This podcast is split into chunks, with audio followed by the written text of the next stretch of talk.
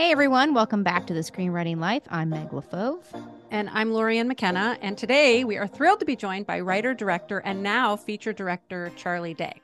Well, thanks for having me. Thanks Oh, for yeah, hey, I'm happy Charlie. to be here. Charlie is one of the most recognizable comic voices in our business, starring on the hit FX show It's Always Sunny in Philadelphia, which he also executive produces and writes for.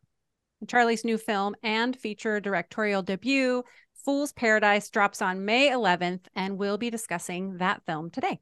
But before we do, we just want to welcome Charlie and talk about our weeks. So, welcome to the show. Yeah, thanks for having me. I'm I'm excited to chat with you guys. It's always and I find writing interesting to to talk about because um it's so hard to understand and figure out and do. So uh maybe we'll open open some inspire each other in some ways and uh, yeah, absolutely. get some new tools. Absolutely. And you've uh, uh you've your game to talk about your week. So uh we'll let Lorien go first. Lorien, how was your week? My week has been good. I've been doing a lot of not writing and doing other things. So today, my manager called me and said, Hey, where's your script?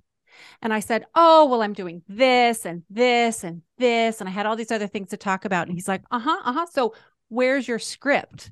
And I'm like, Well, and then I sort of realized, like, oh God, these are all excuses, of course. And then I was like, Well, actually, I'm feeling really overwhelmed and this thing. And like, I was just like this roll of excuses about why I didn't have anything to li- to deliver. And I knew this as I was saying it. And then he said the most horrifying thing you can hear, I can hear, which is, okay, here's what you need to do. Stop overthinking, get out of your way and just write, which is horrifying because that's all we say on the show. Stop overthinking, get out of your own way, sit down, write, come up with it, however the process works for you, whatever you want. And I was like, "Oh my god, I'm not doing what I'm saying that everyone else should be doing. And it was just, it made me mad. Like it wasn't humbling or it didn't motivate me. I was like, fuck you. God damn it. Why? Why do I have to be hearing the same advice? Like I'm the one that gives the advice. So that's where I am today. Charlie, how was your week? My week's good. but, Uh, I've been uh, I've been on a whirlwind. I, I we I planted a lot of seeds and and and they're all coming up at the same time. Uh, you know, I'm out here and I'm I'm promoting the movie that I'm excited to be promoting, but I'm also in the editing room on It's Always Sunny in Philadelphia, and I squeeze in a podcast this morning.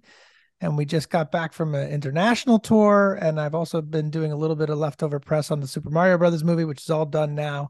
So it all happened at the same time, and uh, it's these are all good problems I know, but I'm at the same time I'm I'm like, oh, I can't wait to uh, never do anything again. That's what I'm looking. that's what So I'm basically, you had the opposite week I had, right? You're busy and all these things are coming to fruition. I'm like, excuses, lame, Yeah, blah, blah, you know- I want to take a nap.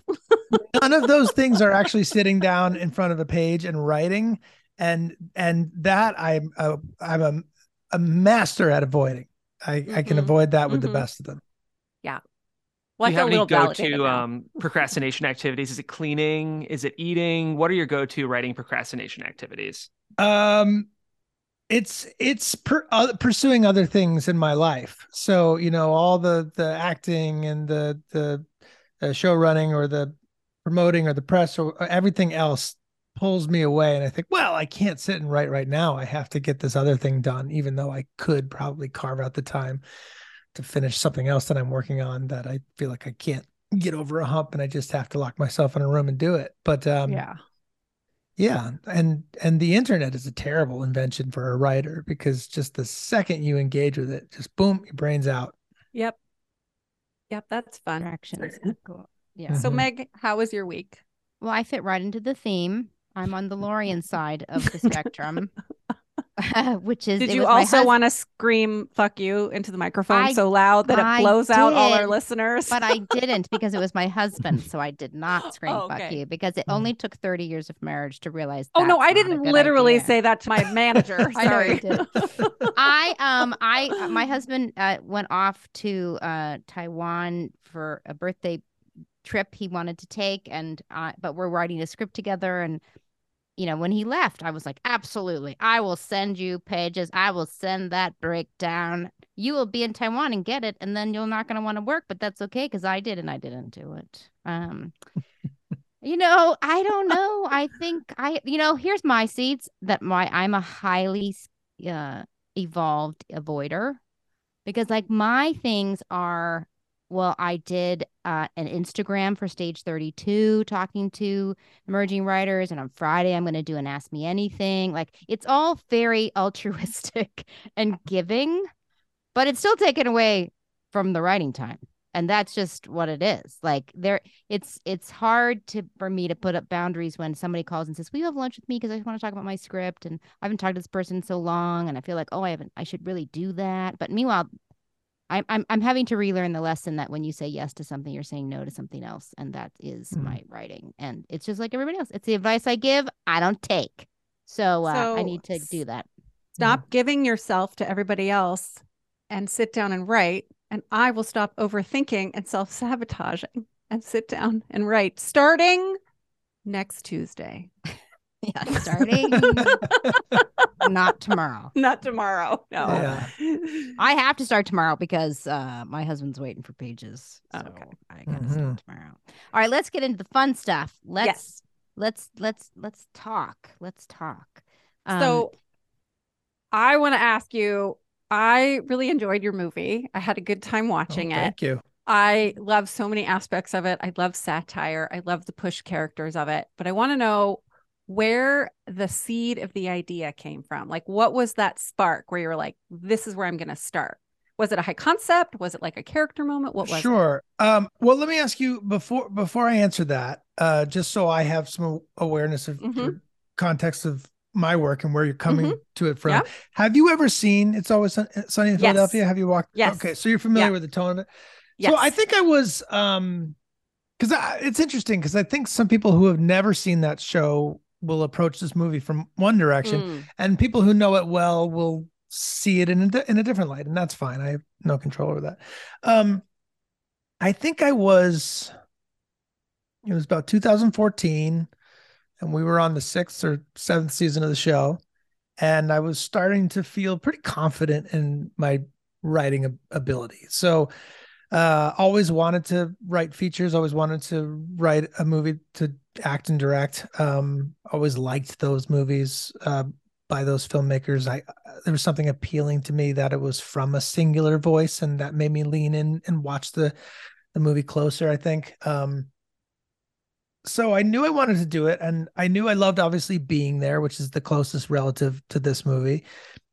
And i just knew that I would never get an opportunity to be in a movie like that as a performer.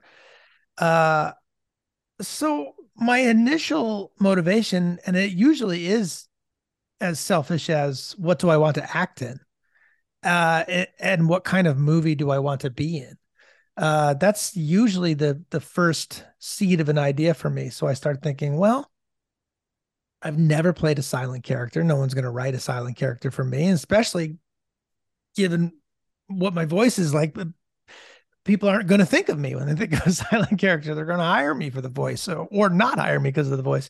Right. So, um, I I thought, well, boy, it'd be fun to do that, and it'd be fun to being a, in a being there esque movie. And I just started writing some scene ideas and taking notes like that. Along those lines, you know, you are so vocal. You have such a great voice in all your other work how challenging was it to sink into that where you didn't have that access to that tool?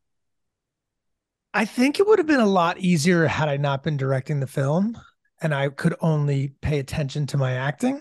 Um, but I found that I often, in many scenes, was paying such close attention to, you know, is the camera hitting its mark and is the character saying the line like I, I wrote it? And are they getting the speech right? Or am I going to have to ask them to do another take? And forgetting to react as the as this silent character. And and i would see in the editing room i'd be like boy i'm not i'm gone in this one and i'm i'm there in others. And it was kind of a fine line because in many scenes i'm trying to do a very minimalistic you know not not like a mr bean type thing but the character starts out sort of that way and then he starts to shed that and then he starts to sort of become more human by the end of the movie. This is the sort of journey i in my mind i wanted to pull off. Um but sometimes I just wasn't there because I was like, okay, I just make sure Ken says this speech right, or or just enjoying watching John Malkovich or somebody. Uh, so it was extremely challenging, and um, I wound up doing a big reshoot where I think I fixed mm. some of it from for me from a performance standpoint. It was great to get okay. Now that I get a chance to go back, let me redo this better.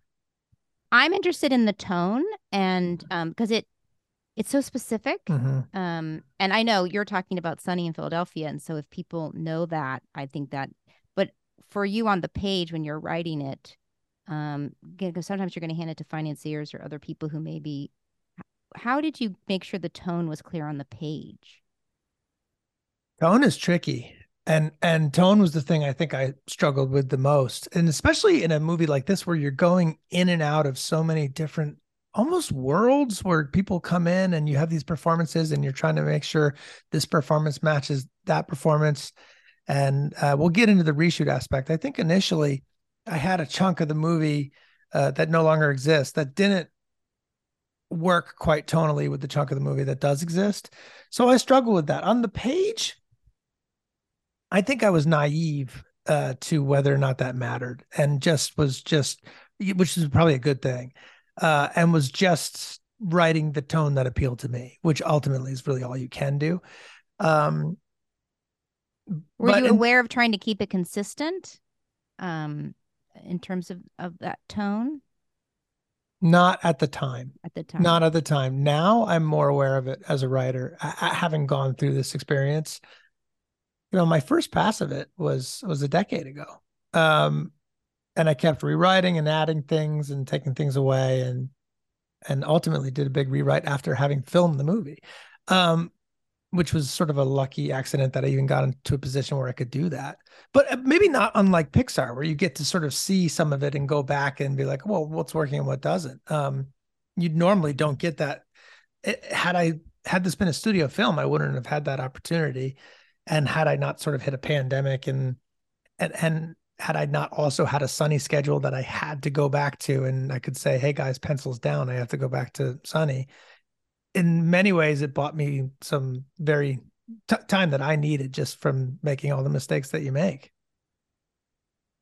That's not really answering your question. I, I guess it absolutely is. No, it absolutely. Yeah, I, I think in terms of tone, it's just I'm just always just trying to write the movie that I want to see you know and then uh i want those scenes all to fit into that movie i want to see so this one tonally everything's a little heightened um I think uh, you know, in my second pass, I I grounded sequences and scenes more, but um, on the page, I'm assuming it all reads as the same tone. Uh, but I guess you know, it's how someone else reads it's out of my control.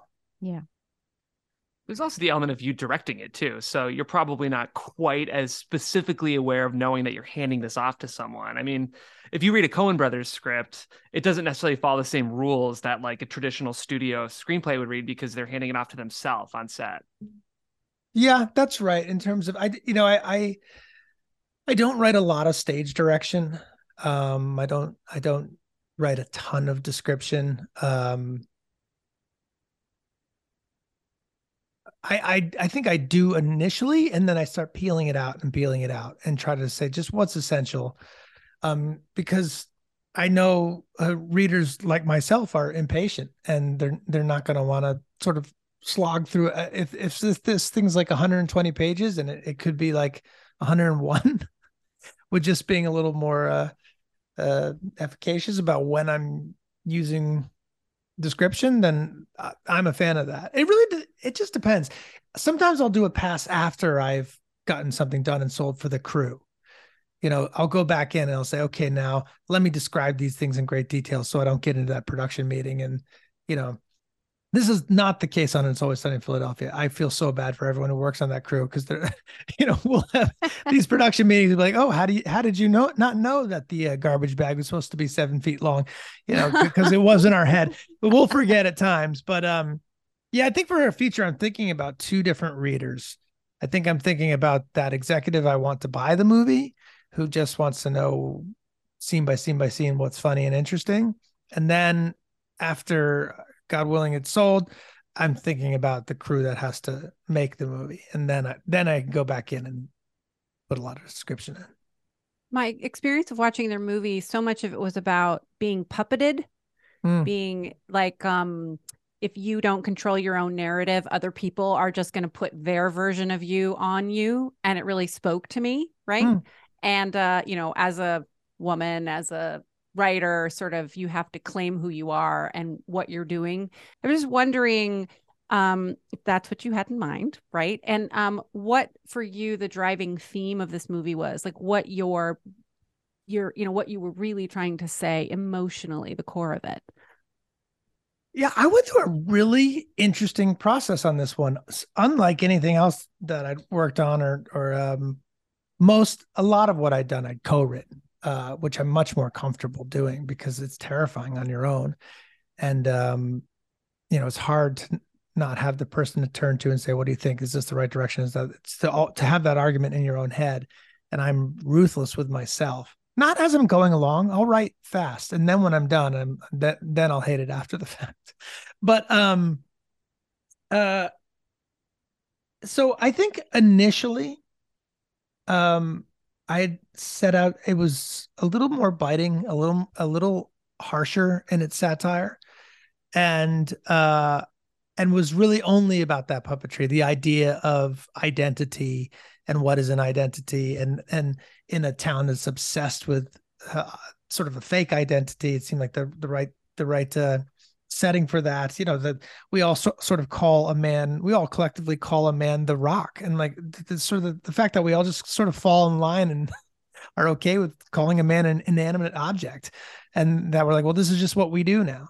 Uh i, I you know thematically i like that. And then the, the movie didn't come alive for me until i stumbled on uh Ken Jeong's performance and realizing oh this has to be a movie just about the fact that everything in life, certainly everything in this town, is meaningless compared to um, a connection with another human being. That there is no value, there is no currency, um, Right. and a town that just overvalues uh, fame and celebrity. That um, that it really is all ultimately incredibly meaningless. That the movies are. Uh, not nearly as self-important as we sort of like them to be you know that in a sense they're they're wonderful and they're great. They're also disposable. They move on. They find the next person. They make another one. And that um you know that that the only thing i have the line at the beginning of the movie where the doctor's saying you know if he can have one meaningful connection uh you know perhaps he can find his voice again. And of course he you know he spends the entire film trying to it, it turns out that hollywood's not a good place to try to find a meaningful connection but it can be a good place to find your voice yeah that's right yeah and and those were those were the themes that i had use the your luxury voice. of Sorry. stumbling use upon yeah, yeah use voice find Yeah. your voice yeah yeah You That's talked lovely. about the rewrite process that you went through. Can you tell us a little bit more about that and what happened? I'd love to. So I, I'd had a version of the film, um, and I just knew in my gut it wasn't. A, lot of people liked it. I showed it to people. They were like, "This is fun," and and uh, and it in my gut something just wasn't working. I knew something wasn't working. I wasn't getting the reaction I wanted to get from people, but more importantly, I wasn't getting the reaction for myself, which is the only barometer you have when making anything. Um, and the thing that matters the most, right? Because ultimately, someone's going to love your work and someone's going to hate it. But if you don't love it, then you're going to have to live with it.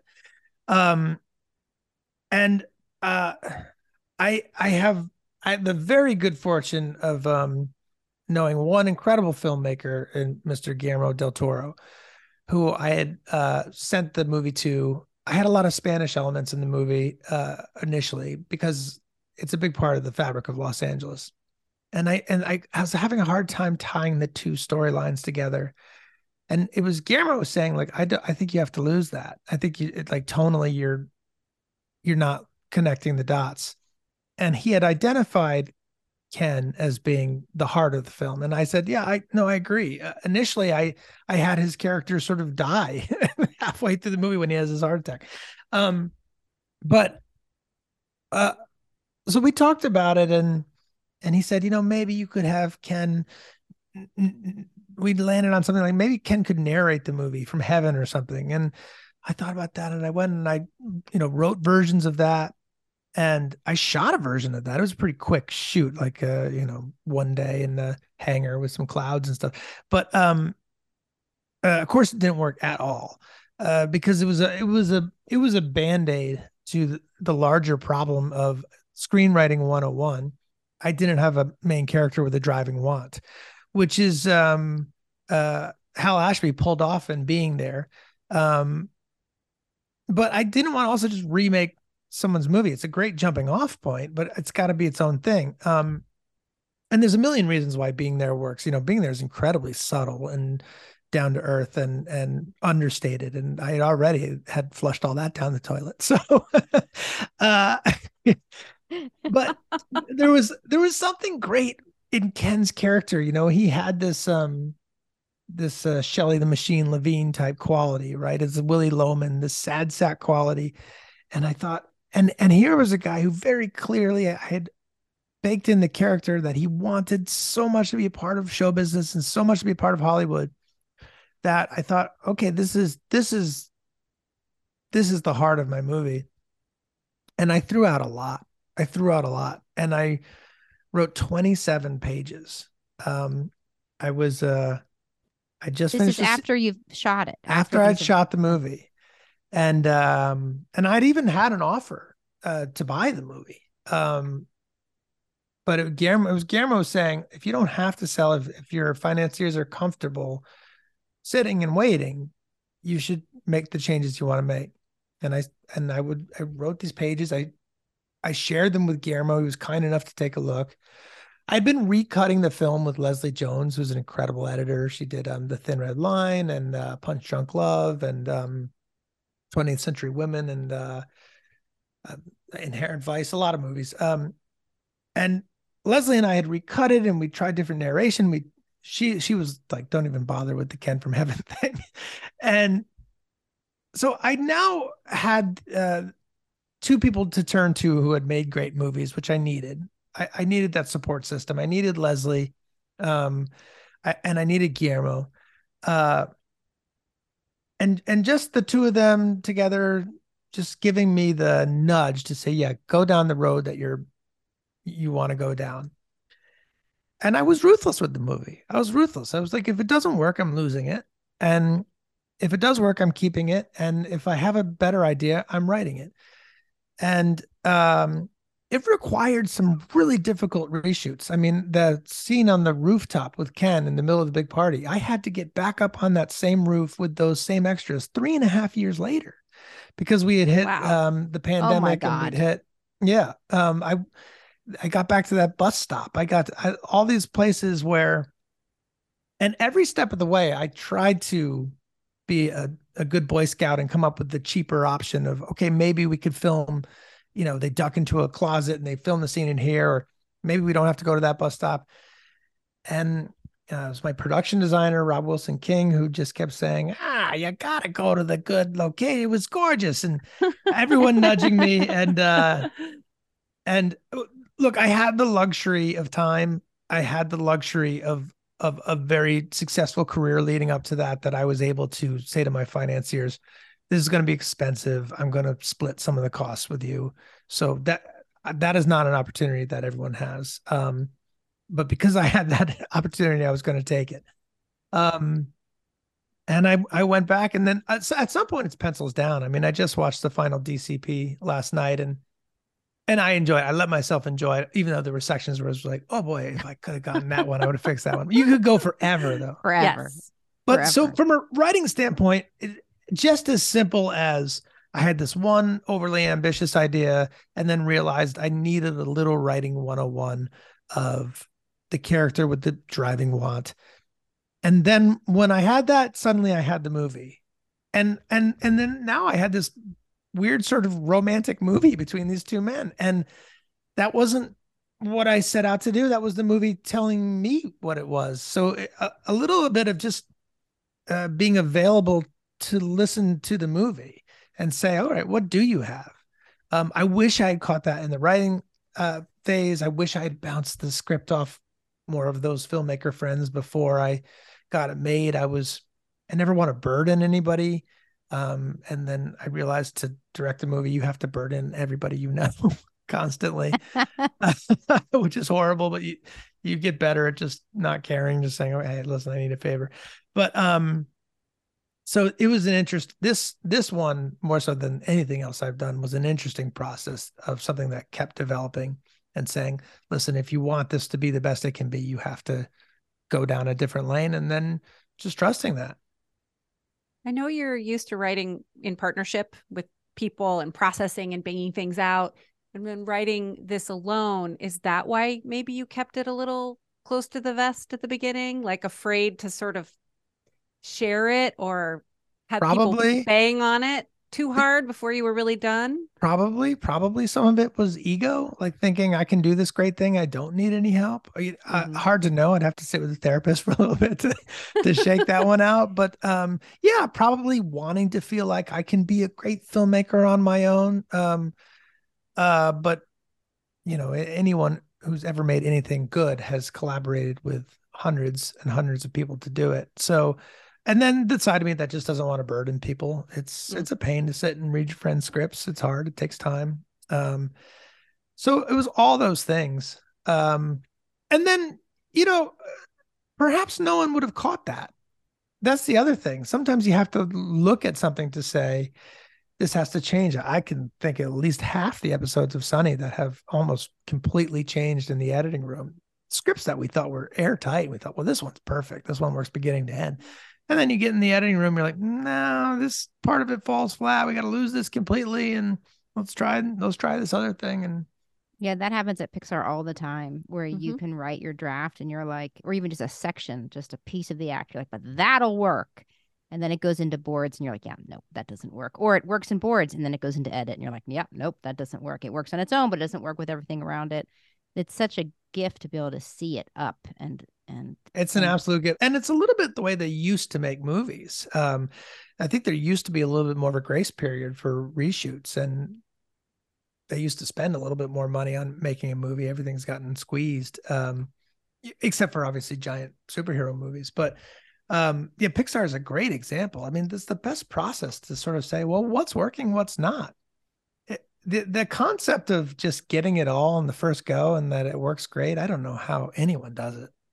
I love how you're talking about the editor as like an equal creative process in Oh, the- yeah. you know it, with the director in partnership with everybody and that's how it was at Pixar right the that was like the director the head of story the editor and it was this triad or more if there were more people working together to figure out the story like you're in the editor's office you have it up the story artist come and draws more boards and you put them up into you cut it right there You're watching it as it goes as it iterates live. And the editor is such a key key part of that their eye the way they feel story.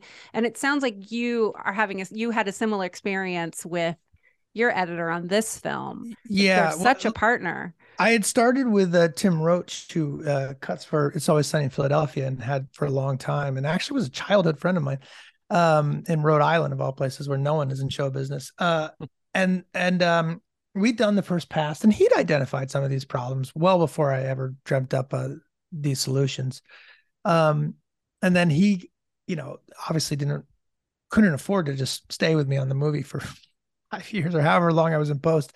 Um, so he got gobbled up by the Marvel machine and, and he went on to work on some big projects. But um, Leslie Leslie's experience in filmmaking was just essential, I think, for me getting to the end, and I think was was helpful in me getting Jon Brion to do the score.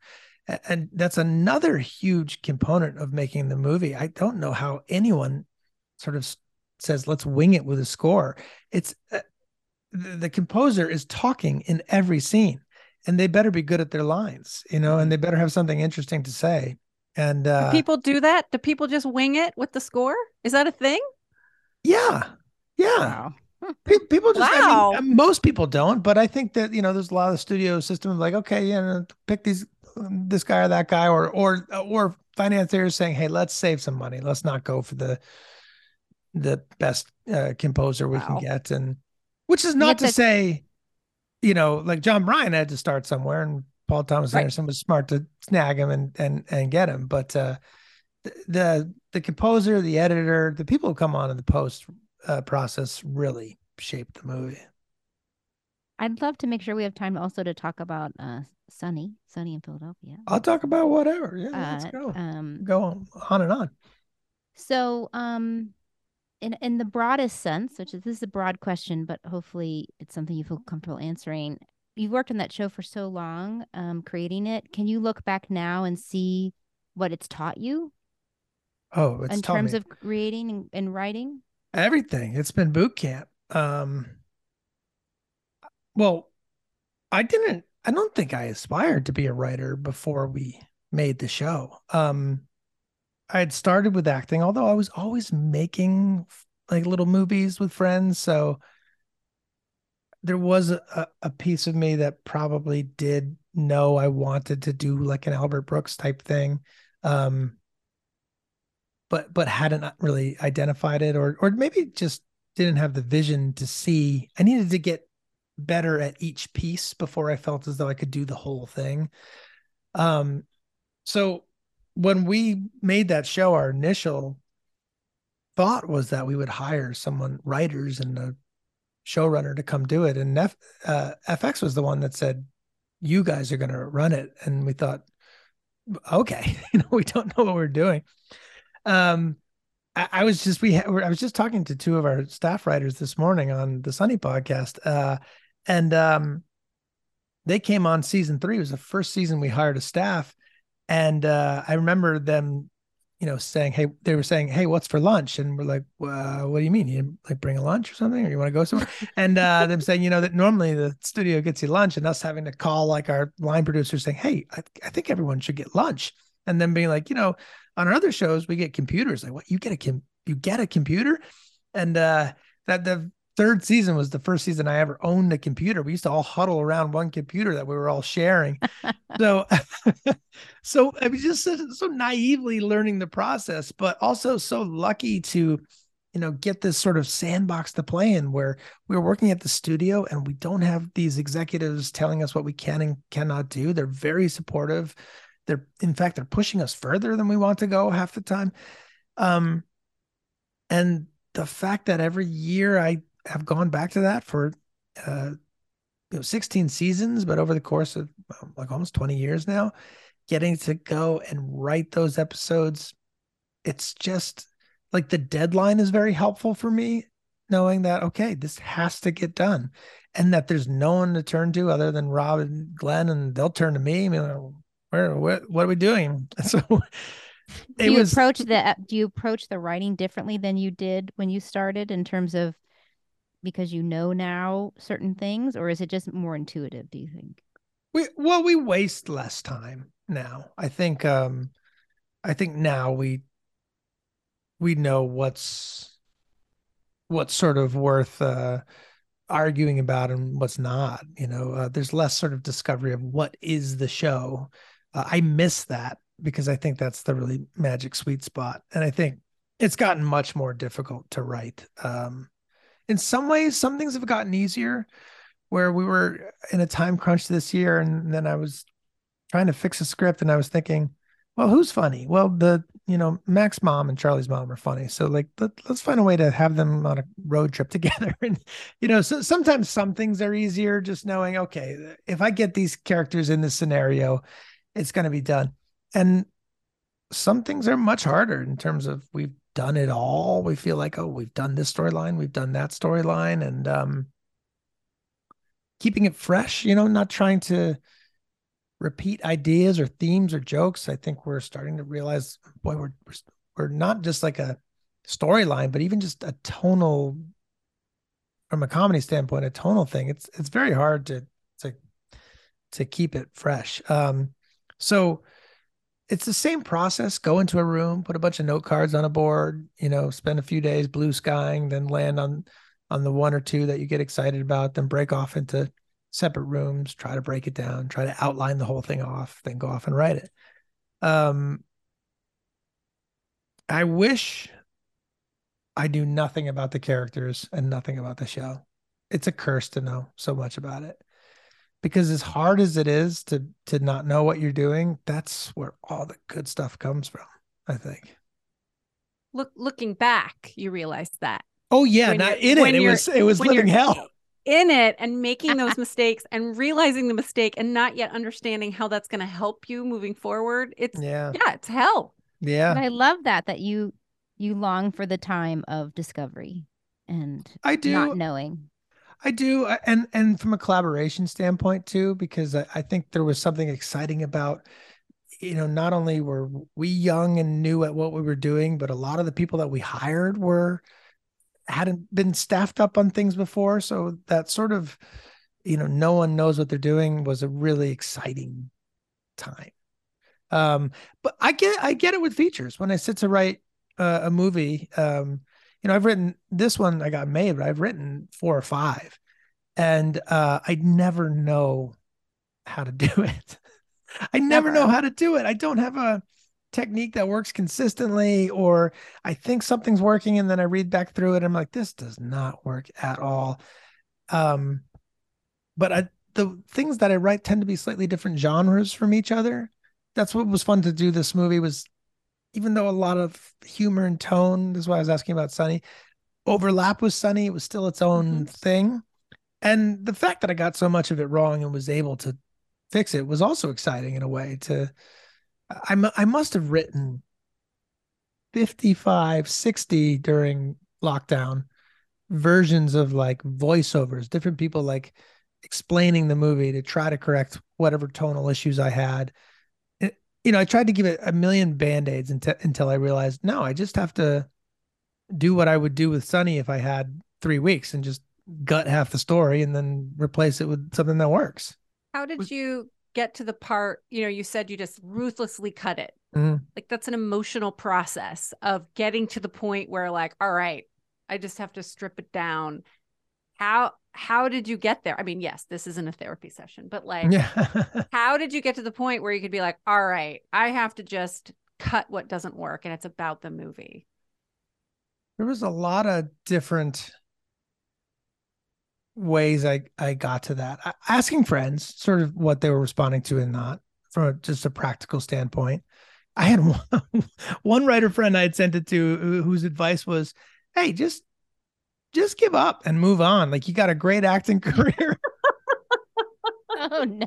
and, But and that's this is great advice because you can go, wait a minute, that's not what I want. No, I'm gonna yeah a- in some ways yeah. it was it was good advice because it was a lot of work and and time and pain to to get it right and get it done and a lot of convincing of people but it, it was not an option for me uh, emotionally or creatively um but uh i think it was I knew what was and wasn't working it just was it didn't seem like something i could do. It just didn't seem like well no one just goes and changes half a like not half a movie but a quarter of a movie. Um but they do you know pixar does uh you know kubrick did and woody allen famously did. Like um the difference was that we were an independent film so uh, fortunately i was i was given the opportunity to do it but uh, it was sort of i had no other choice just to say if it doesn't work it's got to go. And um and i was also excited about the new material with ken and that was sort of fueling it which is say oh i have it you know it's finally i can sort of see the the light at the end of the tunnel here and it's i, I was going i was in a, it's a different tunnel than i thought i was in but you know i got to go in this direction um That's a really good point that once you have an answer, you're going to have to be ruthless because now you're Yeah. fighting for that answer. When you're ruthless kind of in a vacuum, that's really um, psychologically challenging. But once you've just put it aside and get an answer, you it's easier, I think. I think it's a really good point to start being ruthless because you're going towards something. That's right. I wasn't ruthless till I had the answer. I mean, I could sit and overanalyze and be like, "What's not working? What's wrong? Is it this? Is it that?" The, the thus trying the different sort of band aids. Uh, and then once I had the answer, then it becomes apparently clear what can and cannot stay. And like I thought a lot about like, can this be a longer movie where I'm keeping part of the storyline that I'm taking out? But the answer was no. And I had Leslie to bounce things off of where I said, Leslie, what do you think? Do you think I could keep a little bit? And she's like, I don't, I don't think we can. I'm like, no, I know you're right. You know, you know it when you hear it. Do you guys I- find find this when you're writing that where suddenly it comes alive when you have a solution Mhm. and you just you just know. It's it's very obvious. I don't know. I don't really think it's even us. I, this is going to sound a little hoity-toity, but I think it's outside of us. I think Yes. it comes from outside of you, and and Yeah. and that's how you know. You it, there's something that you tap into that you say, well, it's got to be this. I who knew, but there it is. And it's funny. I, I agree that it feels outside of yourself, especially when it you get you you're like I don't even know how that I came up with that or where that came from, other than desperation. But um, I also think it goes back to want. You know, like as much as you you need you learned about your character needing to want something. Um, once you as a creator want something because you see it, you've got it. It's easier to do those hard, hard things. Um, Mhm. that it it all it does come back to want for the creator and the character, I think. And Jeff, you had a really interesting question about Sunny that I want to make sure we have time to uh ask. Yeah, I'm a big fan of your show. Um, and a, Thank you.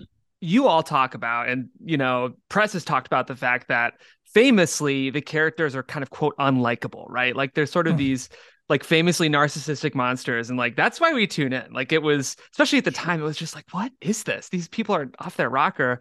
Um, but I feel like that conversation around likable characters is so frequent in in our business, and Mhm. I'd kind of like to hear you speak on that. Like, did you ever get that note? And do you have any ideas, or do you want to weigh in on the conversation of likability? I, I, I to- mean, I've gotten that note on on network shows that I've either sold or tried to sell. Um, and uh, and you know, I never got it on this movie, and we never got it on Sunny. I think FX very astutely knew that that was the opposite of what we were trying to do. Um, it is the worst note anyone could ever give. I mean, what does that mean? What what is what is a likable person? What makes someone likable? And and likable to who? You know, like what is the definition of likability? Um, and it's a total trap. It's the worst thing you can do. Uh, like the the best performances, your favorite performers, the best movies, they're usually about horrible people, unlikable people. It's a miracle when you can when you can make a likable a movie about a sweet likable person and it's interesting. It happens, It's true. but it, Hardest it- character to write. Hardest Yeah. character to write.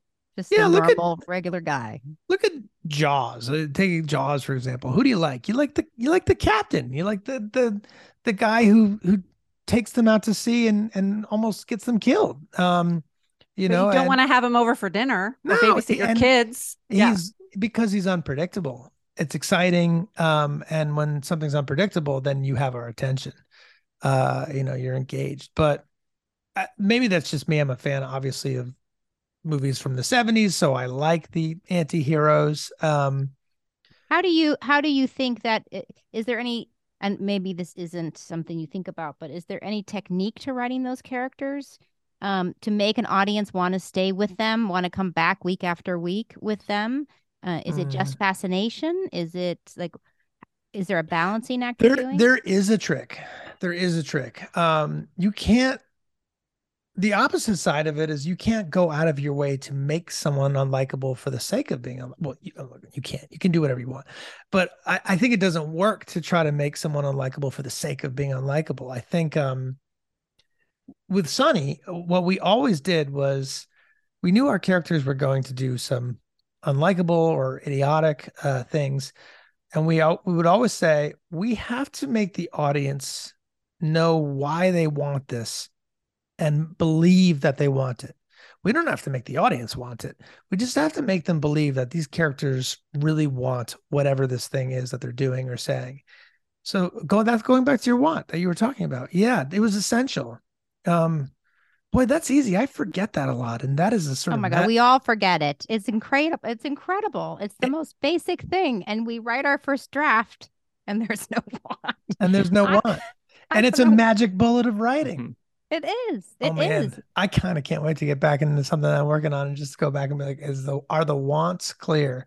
Yeah. I I literally was talking to my son who's in film school. He was talking about this relationship he wants to do and going on and on. I'm like, wait a minute, but what do they want? And he was like, what? I'm like, well, the want also creates relationship. Yeah. because you Mm. either want opposite things or you want the same thing but you don't like each other. Or like what what's the want in the middle of this? And he was like, ah, jeez. Yeah. but you're right. You're right. That is the secret sauce. I mean, it certainly was for my movie, right? Where I have a character who doesn't want anything.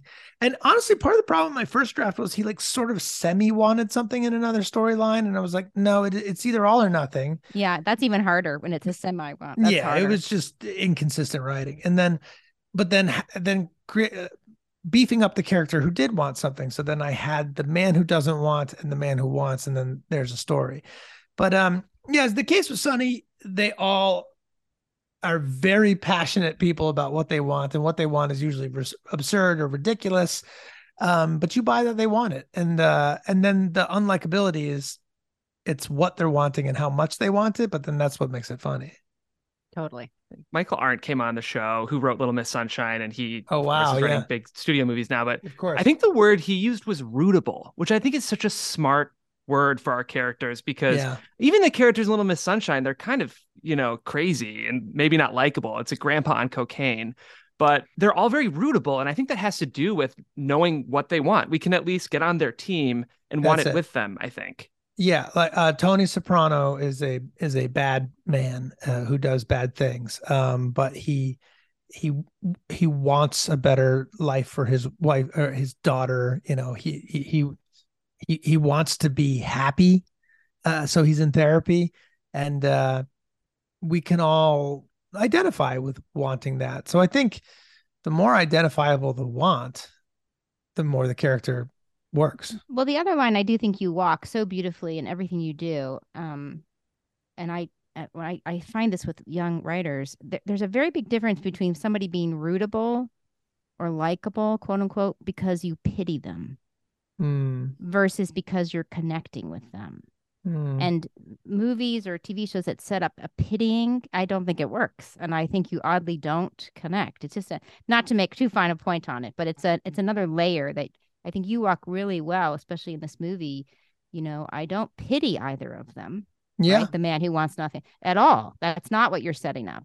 You're not saying this poor guy, you know, you might feel that for a moment, but I'm more engaged in what he wants and what he's doing to get it. And like, I mean, one of my favorite scenes, and it's so small, but when he pays the guy, which is in the early in the movie, so I'm not giving anything, when he pays the guy to get on uh, the lot, it's just Yeah. this tiny little moment, but I'm like, You're right. Five dollars. he's like Yeah. five dollars, and, you're like- and then the guard takes it, which is hysterical. I mean, Right. But I just, I just love that. That's the such the Willy Loman moment. He's active. He's doing something. He's you know? active. I'm not pitying him because poor him. Nobody likes him. Nobody will give him a break. No, he's like that's what I love about him, whether I agree with him or not. I love how active he is towards his want. Yeah, and and you would you would pity him if if he wasn't also in some ways a bit of a son of a bitch, right? So like he he's Yes, yes. you know he wants something so bad, but he's also you know you can tell he's a liar and uh, a manipulator, Mhm. and uh, so you don't feel sorry for him in that in that in that please pity him way. I'm not saying hey this is a this is No, a, th- there's no there's no Jesus complex here where where No, he's not like put upon, and we can be like, "Oh, poor him." That is not what's happening. He's He's no creating his own. So much of it is him creating his own problems, which Yes. is also delightful. he's creating his own misery. Now, my character, on the other hand, is probably probably more like you're watching it being like, oh boy. But but same with this guy. Well, then go do go get active, do something. And it takes him the whole movie to figure out how to do it. But um, yeah, that's you're right. That's that's a fine line. Not something I actively think about, but maybe having watched so many movies, you instinctually do it. That's look, I'm a big believer in watch the best movies Yeah. watch the best films people things that people sort of collectively agree this is the highest art form there is and uh and steal everything you can from it Absolutely, yeah because they stole it from someone else they did. Right. I have a question, um, and I know we're getting to the end here, but um, I have two different young women who are both graduating from college, and they both um, are sketch comedians. One has experienced it by doing it with a college group on on campus, creating a sketch for campus, and the other one is doing it on TikTok. Um, and there's a question of in today's age, and when we all came into the business, it's so different. If you were going to be hiring someone in your room like, what are you looking for from um, comedy writers? What what do they need to have? Is I would assume just sketches are not enough. Are are you are you looking for them to have written original p- comedy pilots, or how does this part of the business work? Well, and we're yeah, not we're not saying, hey, everybody, send stuff to Charlie. No, God, That's no. not what we're saying. And if that's No. implied, if that's implied, we can no, cut no, this. no, but um, yeah, no, no, yeah. no. You're, No, you're not gonna just get a job because I I don't want to look at No. anything anymore. But um, uh, I you know I think were I to do it again, were I to staff up, um, I would want to read writing samples. So first, I would want to have a meeting with with the person. Um, I I don't think I would oppo- be opposed to watching someone's sketch comedy if they if it was on TikTok or any other platform. I think that's fine. I, I think that's a, a good place to do it. I I'd be careful about how much of your content you give away for free on social media. But if you're building a, a big audience and some awareness, that's that's currency in today's culture. So I understand why people are doing it. Um, but if you were just looking for a staff writing job, I I would want you to have interesting life ideas. So, you know, let's say it was sunny, I'd say, okay, um, pitch me a, a sunny episode. You have to sign some sort of uh, um, contract that you won't sue in case you pitch me an idea we already have and it pops up in a season. But say, pitch me a sunny idea. And so I'd get a sense of what they think the show is and what their tone is. And then I would want to just sort of chat with them. Do they have interesting stories about their lives? And then I would want to see how they execute those stories on the page. Uh, and that would be the most, those three things would be the most important for me. And in terms of what those samples are, in terms of, because this is what they're asking me, because there's like, well, do you write a And and this isn't just for you. I'm not talking to you specifically, but in the world of comedy, do you write a spec, uh, an original pilot? Are you writing a, a Yeah. a- yeah, Both, both probably. Um, I think you know, uh, it, if you wrote it, let's say an episode of What We Do in the Shadows uh, on spec, and I read that, and I thought, oh, that's really funny. I know those characters, and this is good writing for that show, uh, or our show, uh, not for us, but for some other show. You usually don't want to read a spec of your own show, um, Right. for what, whatever reason. Uh, and then an original piece too i think is always a good idea um because if you write a really good one you might get that made you might not have to go around and get that staff job anyway So, you might as well That's write that. That's the dream, right? That's everyone's dream. yeah Right? it can be done and then you know if yeah if you're a ske- in a sketch group yeah go make sketches and shoot them yourself and um you could put them on tiktok or you could you could not and try to you know get a show somewhere although i don't know if that exists so much anymore but key and Peele did it and people do it you know Yeah. Thank you so much for letting me ask you that question. It's not a comedy and sketch is not my realm, so I really appreciate you answering that question. Oh, sure. Yeah. I mean, I didn't, I never, I didn't come from sketch either. It's a different sort of animal. I don't know how you write a sketch. It's so hard because they all always just seem to sort of fizzle out. um, but oh, Tim Robinson has a great uh, sketch show out now. Uh, I adore that show. Uh, I think you should leave. I think you should leave, and he's It's great incredible. at it. Yeah. So there's, How know- did you come up? How did you, if you weren't doing sketch, how did you come up? Oh, I- well, I started in theater. Uh, I was at the Williamstown Theater Festival, and then, um, yeah, my friends and I were were just uh, making funny, mo- probably what would be considered sketch. Yeah, making funny movies just in our apartments. Um, but really just to learn how to act, like to to learn to be in front of the camera, to learn how the camera worked a little bit. But we, we didn't care that much. It was it was more about, hey, can we be funny and how big can I be and how little can I be and how much can I get away with it? And um and then uh we were, you know, getting whatever guest star role you can get, you know, Reno 911 or um um uh, Law and Order, whatever whatever popped up, taking it drama, comedy, didn't matter.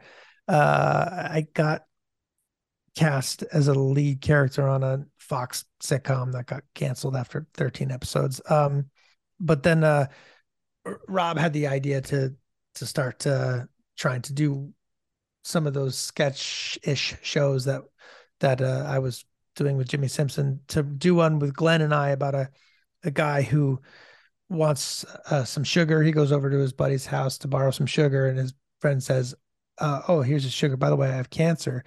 And um, uh, and the friend, oh, he doesn't say. He walks over. Sorry, he says he goes over his house. He says, "Hey, I'd like to borrow some sugar." Yeah, come on in.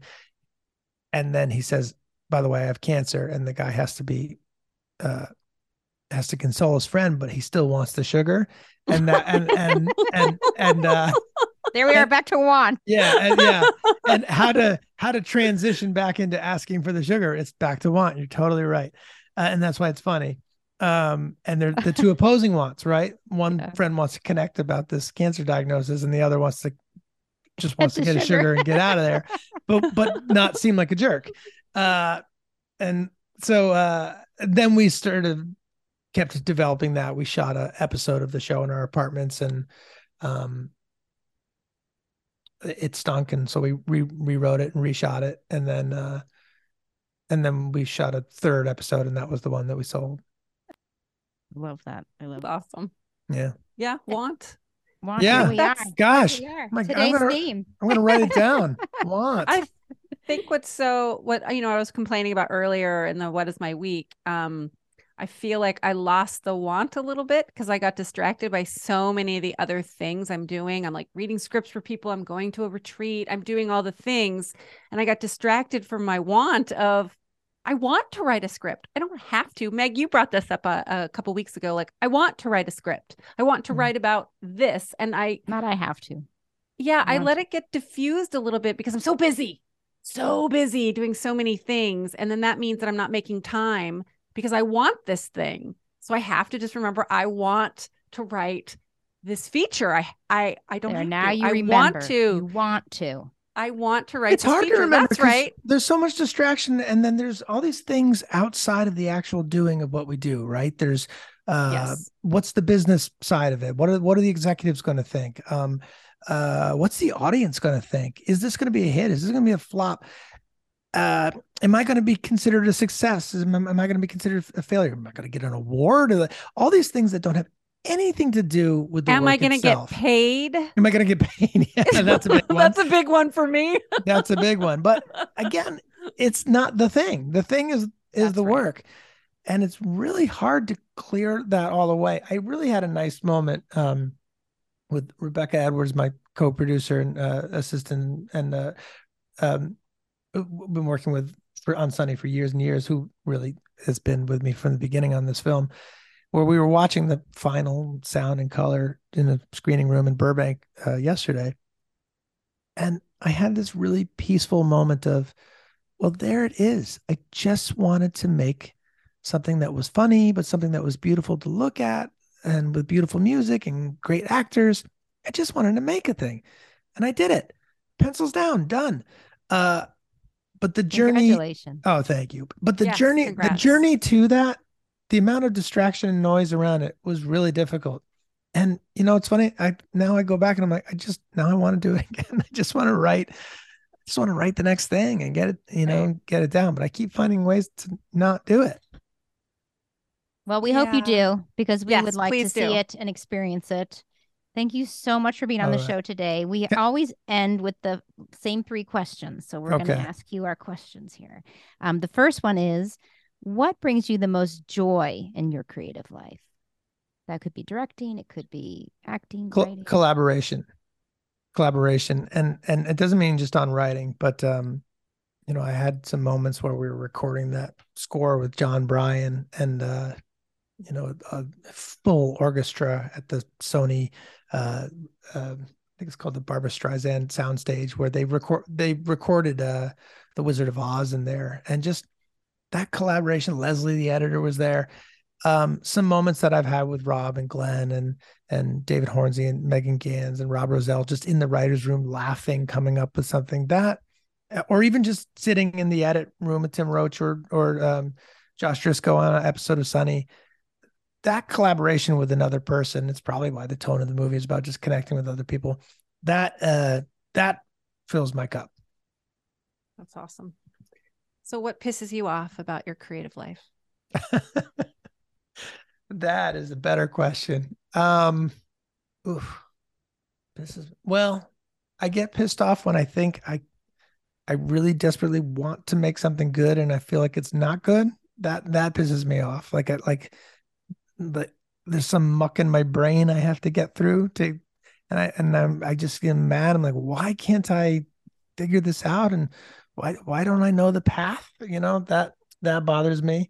Um, and then when uh people who aren't on the creative side of the business, I think,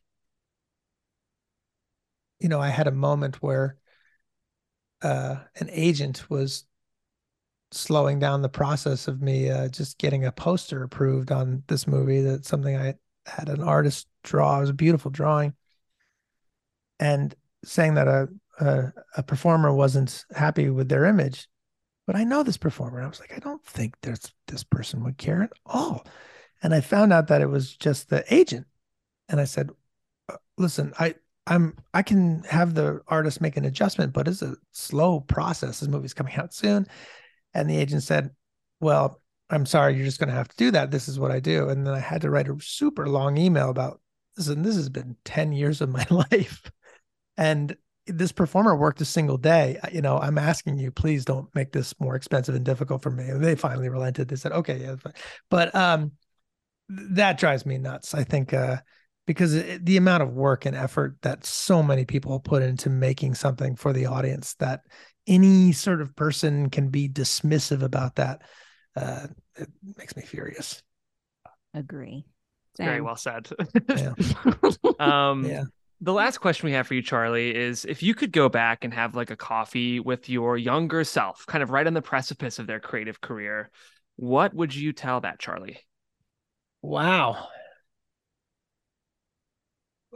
I probably w- wouldn't tell him anything so that he could have the path that he's been on. I'm, I'm like I've I'm really happy. Don't screw with, it up. Yeah. Yeah, yeah, with with how it's gone. I'm um but uh in fairness to this question, um boy, uh I've been so lucky in terms of getting to do so many different things.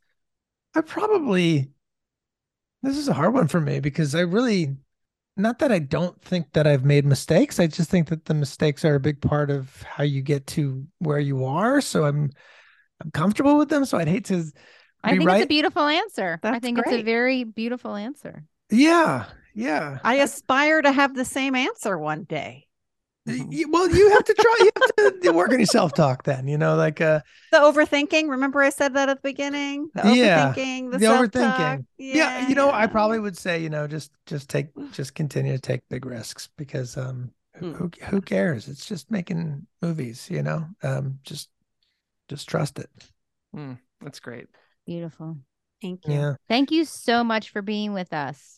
Oh yeah, it was Yeah, my thank you. absolute pleasure. This, uh, in fact, the the favorite conversation I have had in this entire press process so far, because I think it's you know sitting and getting to actually talk about like the way it's done is um that's I, that's why I like doing it. It's what I I like to do. Exactly. Thank you. Now give us three hashtags before. No, I'm Yeah, exactly. Yeah, Ugh. I'm gonna start sending you my scripts for notes. Thanks, Meg's guys. first question Bye, will guys. be, "What do they want?" Yeah. Oh, what do they want? I, I wrote it down. I wrote it down on my notepad. All right. Thank We'll you. Thank you. Brilliant. Bye Bye. bye. Thanks so much to Charlie Day for joining us on today's show. Fool's Paradise will be released theatrically on May 11th. If you haven't yet, join us over on the Facebook uh, page. There's a wonderful community over there ready to help and support your creative journey. And uh, we're having some good debates over there too. The whole likable character thing came up, and we've been talking about it. So uh, come on over and join the discussion. Thank you so much to Jeff and Savannah for producing our show. And remember, you are not alone and keep writing.